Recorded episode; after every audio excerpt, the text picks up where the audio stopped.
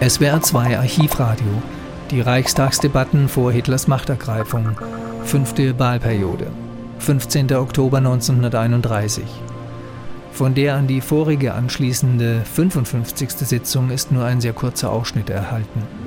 Der Abgeordnete Eduard Dingeldey von der Deutschen Volkspartei, die später mit der NSDAP koalieren wird, spricht für die Beamten, denen die immer einschneidenderen Gehaltskürzungen nicht mehr vermittelbar seien, und er pocht darauf, die Wirtschaftskrise zu lösen, indem man ihr auf den Grund gehe. Damit meint er eine Einstellung der Reparationszahlungen an die Siegermächte. Länge vier Minuten. Solche Ausflüge über den Ozean antreten wollen, dann gehen Sie doch bitte nach Australien. Dort haben Sie den Beweis. Meine Damen und Herren, es bleibt dabei.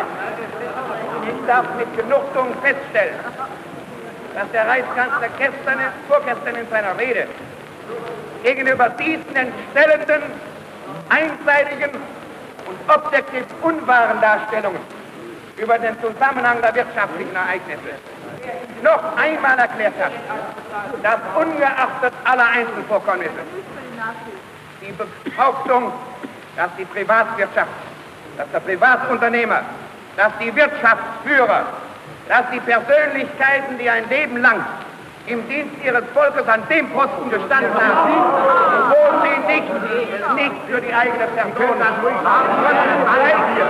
sondern zugleich für das Wohl und Wehe von hunderttausenden abhängigen Existenzen verantwortlich sind, dass sie einen Vorwurf in diesem Zusammenhang nicht treffen kann.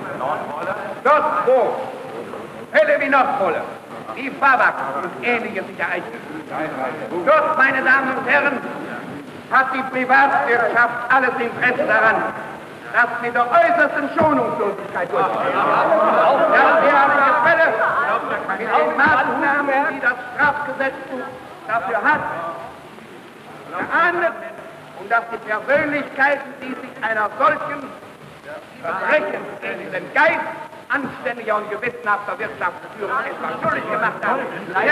Viel aber, meine Damen und Herren, lehne es ab und ich wehre mich dagegen. Und ich brandmale die Unwahrhaftigkeit des Feldzuges, der aus solchen Einzelvorkommnissen das ganze System, das ganze, den ganzen bei den deutschen Unternehmer auf die Anklagebank vom eigenen Volke zwingen will.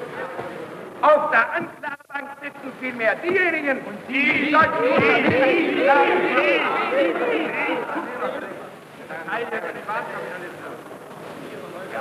sind nun die Maßnahmen der Reichsregierung weitergewiesen.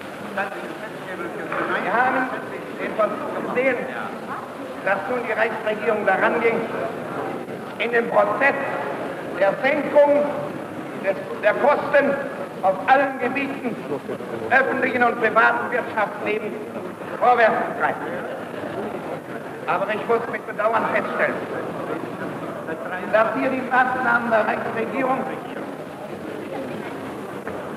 bei einem Teile unseres Volkes und Weiter nicht das Gefühl der Gerechtigkeit, von dem der Reichskanzler gesprochen hat, auslösen konnten. Denke dabei an unsere Beamtenschaft.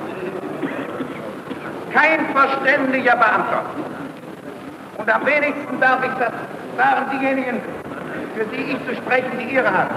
Kein verständiger Beamter in Deutschland entzieht sich der Erkenntnis, dass er selbstverständlich mitgetroffen wird von den Auswirkungen dieser Wirtschaftskrise und beizutragen hat zu dem Prozess der Selbstkostensenkung und des Zurückschraubens auf ein Niveau unserer öffentlichen wie privaten Wirtschaft, das den wahren volkswirtschaftlichen Kräften entspricht.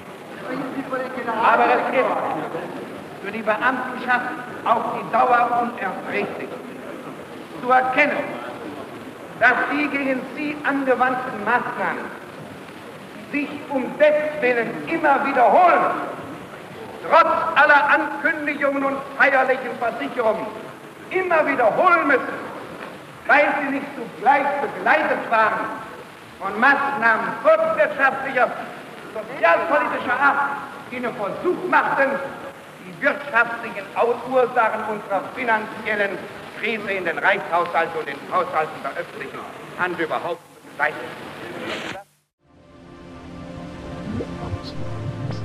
Sie hörten die 55. Sitzung, 15. Oktober 1931, Deutsches Rundfunkarchiv.